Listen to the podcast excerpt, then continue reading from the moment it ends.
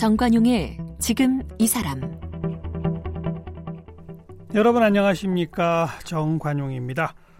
1989년 11월 9일 독일의 베를린 장벽이 무너진 날입니다. 이제 30년 조금 넘었네요. 냉전의 상징이었던 베를린 장벽 그 붕괴로 동서로 갈라졌던 독일이 다시 하나의 나라가 됐고 그 독일 통일 후에 아, 소비에트 연방 해체되면서 동유럽 공산주의도 무너졌습니다. 우리 남북 관계와 과거 동독 소독 차이가 있긴 합니다만 통일에 관련해서는 독일의 사례가 우리에게 참 시사하는 점이 크죠. 그래서 오늘 이 독일 베를린 장벽 이야기를 좀 나누기 위해서 강릉 원주대학교 사학과 이동기 교수를 초대했습니다.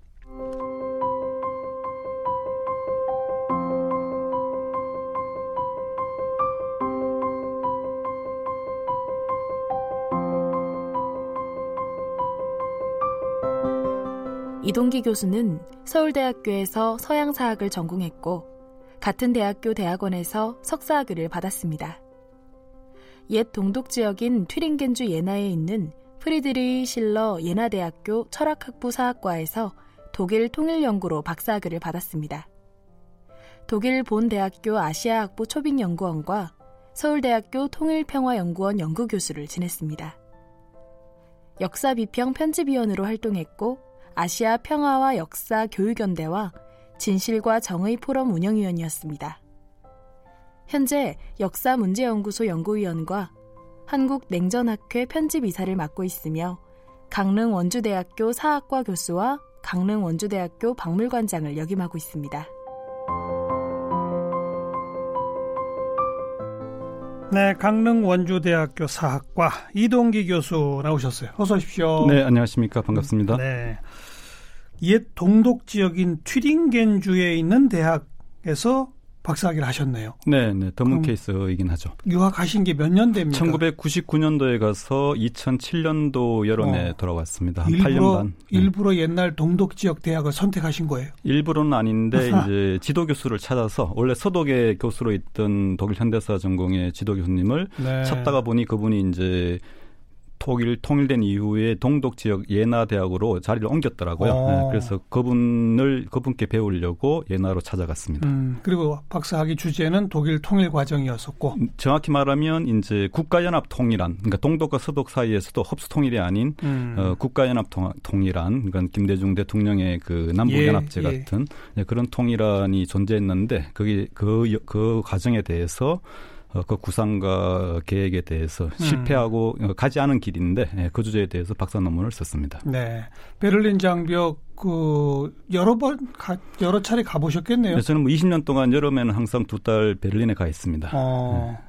그러면 자연스럽게 보게 되는군요. 네, 그 안내도 많이 하고요. 20년 사이에 변화도 보시게 되는군요. 아, 네, 그럼요. 네, 변화가 많습니다. 그래요. 네. 어, 정확히 30년 전인 89년 11월 9일이죠. 네. 무슨 일이 있었던 겁니까? 왜 갑자기 이게 무너졌죠? 이제 한 인간의 실수나 어, 어떤 오해가 어, 큰 역사적 어, 변화를 초래하는 대표적인 예가 바로 10, 11월 9일, 1989년 11월 9일 어, 베를린에서 발생을 예. 했습니다. 실수? 오해? 네. 그러니까 이제 11월 어, 9일 어, 저녁 7시경에 동독 정부 대변인인 음. 균터 샤보스키라는 분이 음. 기자회견을 하거든요. 그, 그 기자회견 자리에서 여행 자유, 동독 주민들의 여행 자유 규정이 새로 이제 마련되었습니다. 그날 어. 어, 오전에.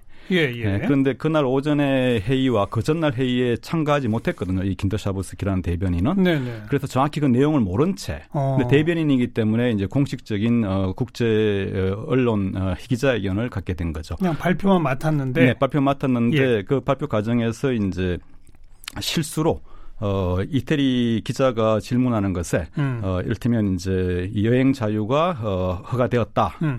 어, 그랬더니 그럼 지금 당장부터 가능하냐 그랬는데 사실은 지금 당장이 아니고 당시 이제 1989년 11월 9일 7시를 기점으로가 아니고 그 다음 날 11월 음. 10일 날 오전을 기점으로 해서 발표도 그때 해야 되고 예. 그리고 어, 공식 그 어, 규정도 그날 어, 11월 10일부터 이제 발효가 되는 것이었는데 예. 이 긴더 사브스키가 그 내용을 모른 채 어, 기자의 질문에 어, 뭐 어떻게 보면 낚인 거죠. 어떤 데는 음. 오해하고 어, 정확히 인지를 못한 상태에서 이제 발표를 하게 되는 거죠. 지금 당장부터 여행 자유가 가능하다라고 발표를 했습니다. 네, 네. 근데 실제로는 이제 여행 자유를 완전히 허가한 건 아니고 어, 신고를 하면 무조건 허가를 해주는 적극적으로 음. 허가를 해주는 음. 그러나 기본적으로 신고를 해야 되는 조, 어, 조항이 있었는데 그 내용을 그것도 빼놓고 네, 그것도 빼놓고 아. 얘기를 한 거죠. 아. 그래서 결국 이제 언론에서도 이태리 기자와 그다음에 여타 어, 서방 언론에서도 이 내용을 정확히 인지하지 못한 상태에서 어, 동독 대변인이 여행 자유를 공표했다라고만 이제 발표를 했는데 음흠. 그것이 이제 이 어, 모든 장벽과 경계를 어, 여는 어, 네, 어, 것으로 네. 오해된 것이죠. 그 어. 그 실수와 오해가 어, 큰 이제 변화, 다시 말해서 이제 베를린 장벽의 그러니까 붕괴를 정확한 거죠. 표현으로는 11월 10일 오전부터 그렇죠. 동독 주민이 네. 신고를 하면 그렇죠. 장벽을 건너갈 수 있다 이건데. 네, 그렇죠. 그렇죠. 네, 네. 근데 그렇죠. 신고도 없이 그냥 지금 이 시각부터 가도 됩니다라는 식으로 해석이 됐다. 그렇죠. 네. 그래서 굉장히 뭐 많은 동독 주민이 베를린 장벽으로 몰려들은 거예요. 그렇죠. 베를린 장벽에 에, 그 서방 언론을 통해서 어, 이 내용이 더 확대되니까 음. 어, 서방 뉴스를 보고 있던 동독 주민들이 특히 베를린 주민들, 동베를린 주민들이 어, 베를린 장벽의 그 경계 초소 지역으로 몰려들기 시작한 예, 거죠.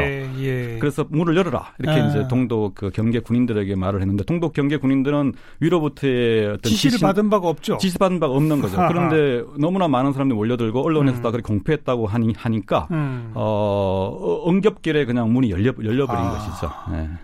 한번 그렇게 무너지니까 다시 막을 수가 없었던 거죠. 그렇죠. 이미 어. 이제 장벽에 흠이 틈이 생긴 네, 것이고 그 틈으로 네. 사람들이 어, 자유롭게 오가니까 음. 그 다음 날부터는 그것이 그냥 주민들에 의해서 어, 발로 움직인 주민들에 의해서 어, 역사적인 어떤 큰 어, 변화 변화가 단절이 네, 새로운 변화가 이제 걷잡을 수 없이 진행이 된 그렇죠. 것입니다.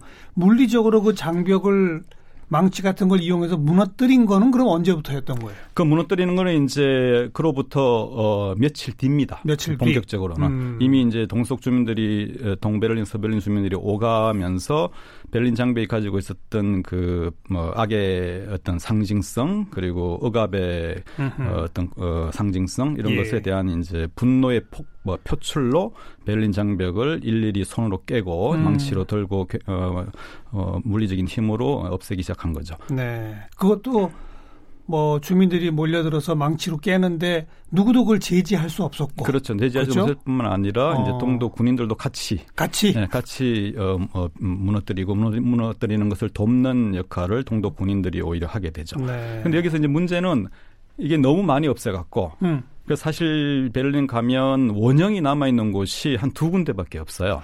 나머지는 다, 다 허물어뜨려 버렸군요. 예, 다 너무 허물어뜨려. 감정 정치에 너무 이제 굴복을 한 내지는 아. 감정 정치에 의해서 어, 이 역사적인 유산이 될 수 있는 베를린 장벽이 예, 너무 예. 과하게 없어진 거죠. 그래서 근데, 근데 1988년도에 서독에 어, 서베를린에 있던 일부 역사 NGO 단체가 혹시라도 베를린 장벽이 이제 무너지게 될때 음. 일정한 지역은 베를린 장벽을 유지하자라고 하는 그런 이미 이미 이제 예, 역사 기억의 정치를 내다보고 어. 제안한 게 있어요. 근데 그게 이제 무시되고 어. 어, 과하게 베를린 장벽이 무너져서 그로부터 한 15년 지나서 2005년도에 어, 베를린시에서 다시 주요한 관광지와 주요한 역사 현장에 장벽을 복원하는 일이 발생합니다. 새로 쌓요? 네. 그렇죠. 지금 그 베를린에 관광을 하시는 한국 분들이 보시는 베를린 장벽은 대부분 어, 새로 복원한 것이에요. 어, 그래요? 네.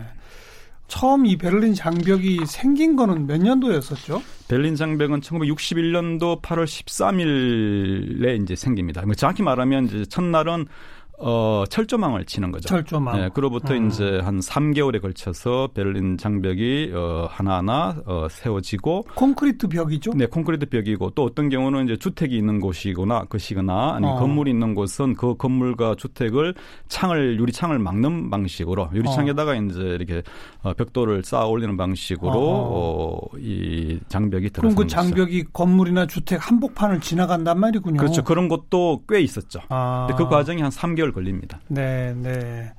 이게 그러니까 어, 동서독이 2차 대전 이후에 이제 분할되는데 그죠? 네.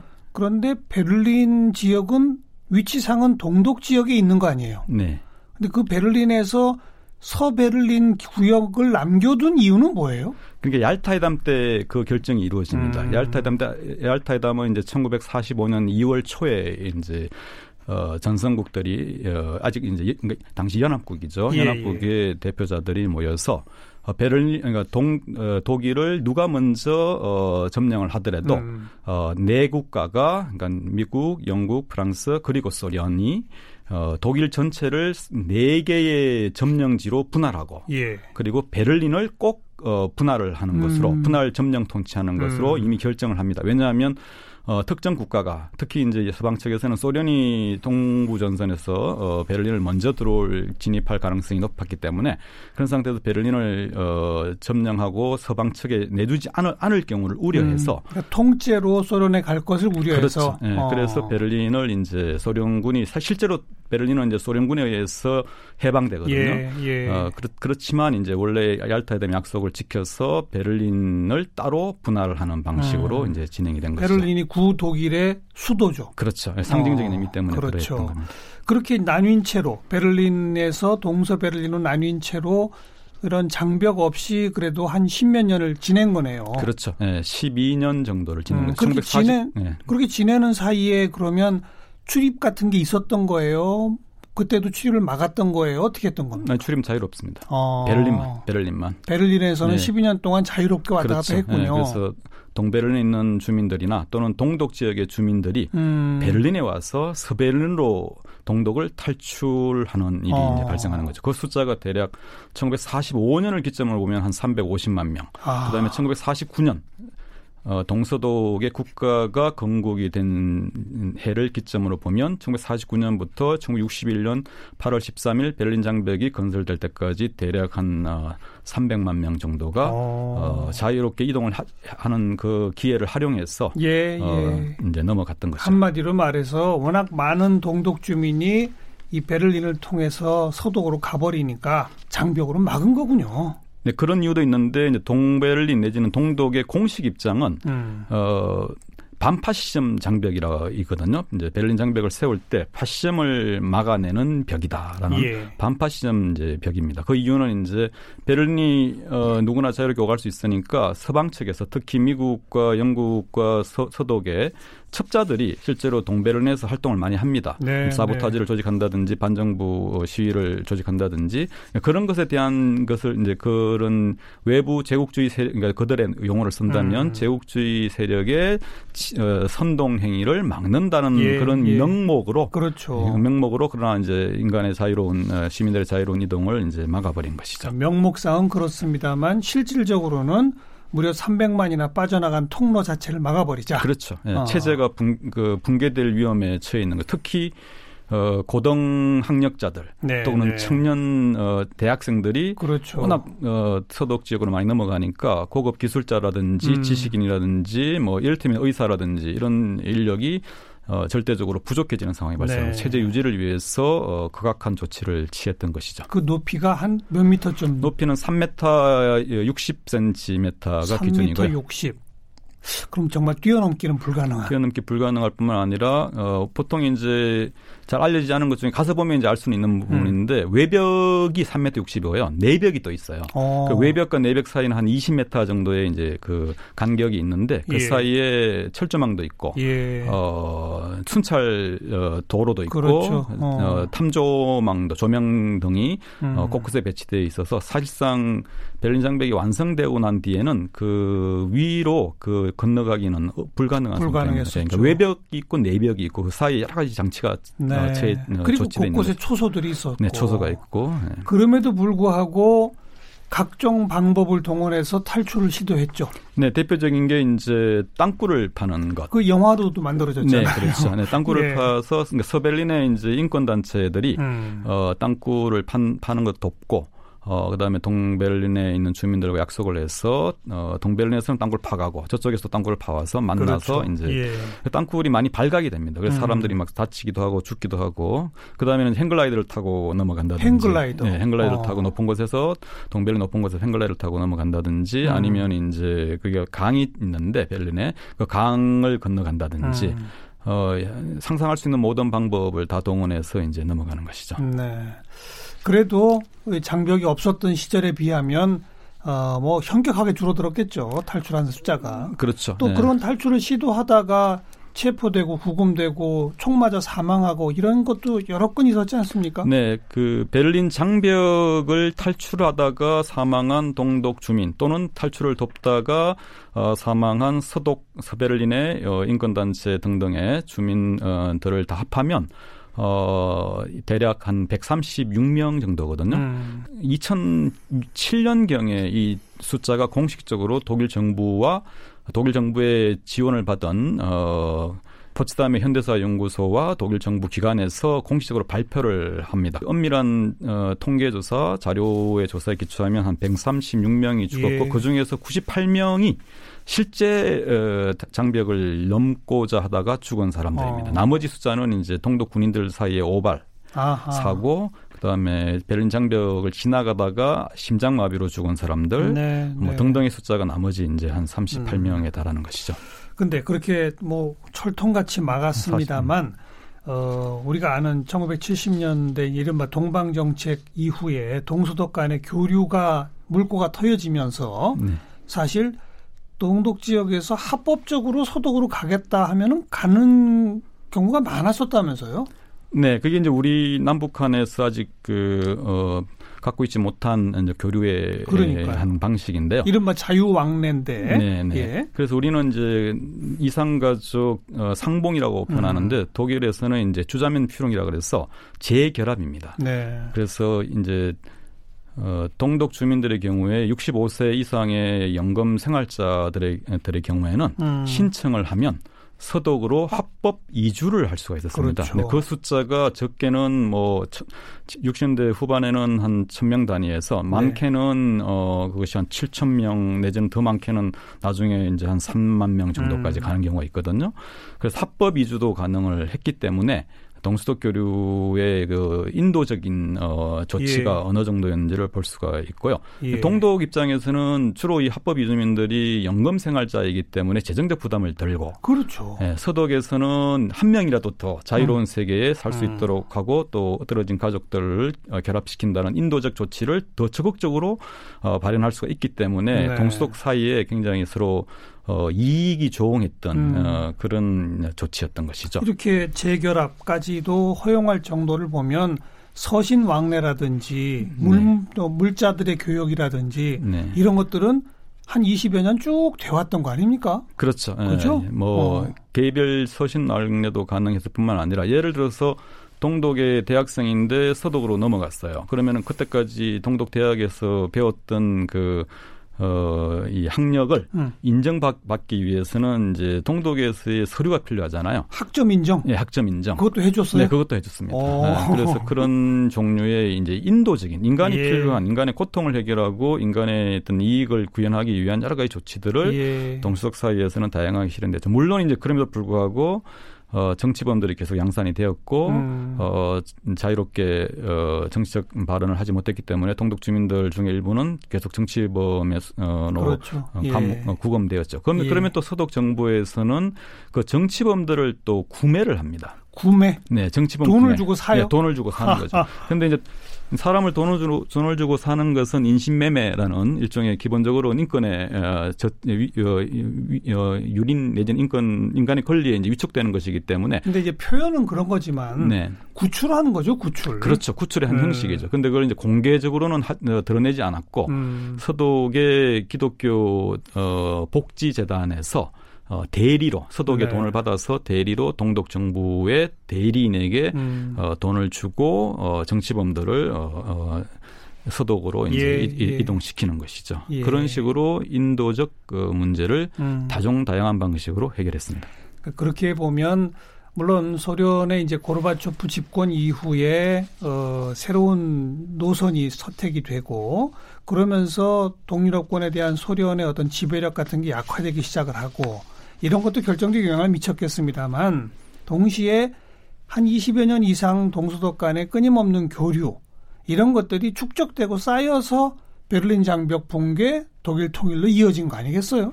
네, 그렇죠. 독일 통일의 열쇠는 결국 그 화해 협력 정책의 확, 확장, 음. 어, 안정 그리고 정폭 어, 그 결과라고 볼 수 있습니다. 그래서 예. 애초에 이제 현상을 변화시키려면 분단이라는 현상을 변화시키려면 현상을 인정해야 된다는 어, 중요한 정책 그 기조에서 모든 일이 시작이 됩니다. 예. 그 현상을 인정한다는 것은 국경을 인정하고 음. 체제를 존중하는 음. 것이었던 거죠. 그래서 서독 정부는 동독 공산주의 체제를 기본적으로 존중합니다. 존중하지만 궁극적으로는 변화시키려고 노력하는 네. 거죠. 그러려면 가장 중요한 것은 어, 사람들 간의 접촉, 교류, 협력이 그렇죠. 강화돼야 된다고 본 것이죠. 문화적 경제적 측면에서 그렇죠. 네. 네. 네. 그런 것들이 오래 쌓이다 보니 어떤 의미에서는 갑작스럽게 온 장벽 붕괴지만 어느 정도는 준비가 돼 있었던 거라고도 볼 수 있는 거죠. 그렇죠. 이미 1980년대 후반에 가면 음. 87년, 88년에 이러면 동서독은 사실상 국가연합의 전 단계에 와 있다고 볼 수가 있습니다. 어. 거의 뭐 모든 종류의 교류가 정착이 되었고 정폭이 예. 되었고 예. 그리고 동서독 사이의 경제 협력이 굉장히 강고해져서 서독 동독 경제는 사실 서독 에게 고리가 걸린다고 어. 영어로 이제 훅트라는 말, 훅라는 예, 말 예. 쓰는데 고리가 걸려서 음. 옴짝달싹 못하게 되었다고 볼수 우리식 있습니다. 표현으로는 코가 깬 거예요. 네, 코가 깬 거죠. 네, 그렇죠. 네, 코가 예. 깨어서 달리 어찌할 수가 없는 음. 상태였고, 어, 더 이상 동서독이 어, 적대나 대결의 시대로 돌아가기도 어려울 뿐만 아니라 예. 이미 가속하고 정폭되어 있는 그 음. 교류 협력의 과정을 누구도 제어할 수가 없는 상태였던 네. 것이죠. 그런 상태에서 어 이제 어, 베를린 장벽이 붕괴되고 음. 이제 통일로 어, 기결된 것이죠. 참 중요한 표현 우리식으로 그 코가 꿰었다는 말이 이 즉 역진성 어, 긴장 고조로 되돌릴 수 없도록 만드는 정도까지의 교류 협력 이거 네, 아니겠습니까? 그렇죠. 네. 그건 아무래도 서독 쪽에서 많이 흘러가 들어간 거죠. 동독 쪽으로 그렇죠. 서도 물자와 자금과 이런 것들이 그렇죠. 뭐 한국에서 음. 흔히 이제 퍼주기 논란이 옛날에 네. 좀 있었는데 사실 서독이 동독에게 제공했던 어 경제 재정 지원은 뭐 대규모 그리고 음. 다양한 차원입니다. 뭐 음, 예를 들면 1978년부터 82년 사이에 어, 정확히 말 83년 사이에 한 5년간 베를린에서 동베를린에서 함부르크까지 고속도로를 건설하는데 네. 그 모든 자본이 서독 자본이고 어, 어, 노동력은 전부 노- 어. 노동자들이 제공했고 그런 것도 전부 다 서독의 간접 시설 자본을 예. 간접 시설을 구축하는데 서독이 어, 재정적 지원을 해준 것이고요. 예, 그리고 예. 1970년을부터 1989년까지 89년 정확히 89년 12월 29일까지 음. 동독 주민이 서독을 방문하면 누구 누구에게나 70년도에는 30마르크, 서독 마르크로 음. 30마르크, 87년부터는 100마르크의 돈을 그 베구리승 스켈트라고 해서 환영금이라는 이름으로 그냥 줍니다. 그냥 예, 1년에 두 번 정도 줄 수가 있고 나중에 100마르크 올라갈 때는 1년에 한 번으로 이야. 기결되는데 근데 이게 이제 아무 조건 없이 아무 그냥 조건 없이 그냥 오면 무조건 주는 어. 거죠. 와서 즐기라고. 용돈을 주는 거예요. 용돈을 주는 거죠. 예. 근데 그 돈의 규모가 음. 어, 80년대 후반에 가면 어, 너무 커지는 거죠. 예, 네. 왜냐하면 왕래하는 숫자가 거의 늘어나니까. 수십만에 달하니까. 음. 그리고 특히 89년 베를린 장벽이 붕괴되고 나서 뭐 거의 어, 800만 명 정도의 동독 주민들이 어, 서독에 오거든요. 제가 예나에서 그런 얘기 많이 들었습니다. 예. 어, 89년도에 어떤 어, 뭐, 뭐 89년도에 어떤 일이 있었으려면은 다른 걸 기억하는 것보다 어, 서독에 가, 어, 가면 돈을 주길래 음. 그냥 잠깐 서독 국경을 넘어서 어, 돈 받고. 가- 돈 받고 다시 돌아와서 한 달 뒤에 또 갔다 왔다. 뭐 이런 아. 이런 이런 얘기를 하는 거죠. 그 당시에 도, 동서독 화폐의 이제 비율이 대략 1대 5에서 1대 10으로까지 어, 음. 불렸으니까 이제 서독에서 100마르크 가져오면 어, 동독에서 한 달을 살 수가 있는 거죠. 제 그냥 가기만 하면 공짜로 그 돈 받고 그렇죠. 동독 와갖고 한 달 살고 그렇죠. 네. 예. 그러고 나서 또 갈 수 있습니다. 근데 원- 예. 원칙적으로는 1년에 1년에 예, 한 번만 예, 가능한데. 베른 장벽이 붕괴된 뒤에는 이제 슬쩍 자, 통제가 그. 정도의 오랜 시간에 걸친 인적, 물적 교류, 경제 협력 등등이 쌓여 있는 상태에서도 통일 후 지금 30년이 흘렀는데 여전히 동서독의 격차는 크다면서요. 네, 제가 뭐 동독 지역도 자주 가고 서독 지역도 자주 가는데 격차는 눈으로 확연히 드러납니다. 아. 어 이제 뭐 도로라든지 건물이라든지 이런 데서부터 확연히 드러나는데 뭐 통계상으로도 뭐 동독 지역은 임금 수준이나 1인당 국민소득이나 가처분 소득이나 그다음에 생산성이나 이런 것도 다 소득의 70% 수준밖에 되지 않고요. 예, 예. 실업률도 당연히 어, 차이가 나서 두 배 정도 더 높고요. 아. 어, 그래서 이 불균형이 동수독 지역의 불균형은 어, 30년이 지난 베를린 장벽 붕괴 30년이 지난 현재에도 어, 여전히 어, 큰 그리고 그 상태입니다. 30년 동안 동독 지역에는 어마어마한 투자가 행해졌음에도 그렇죠. 왜냐하면 90년도에 통일 과정에서 동독 지역 전체가 탈산업화가 되었기 때문에 맞아요. 에, 실업률과 경제적 그 기반이 초토화된 상태인 거죠. 알겠어요.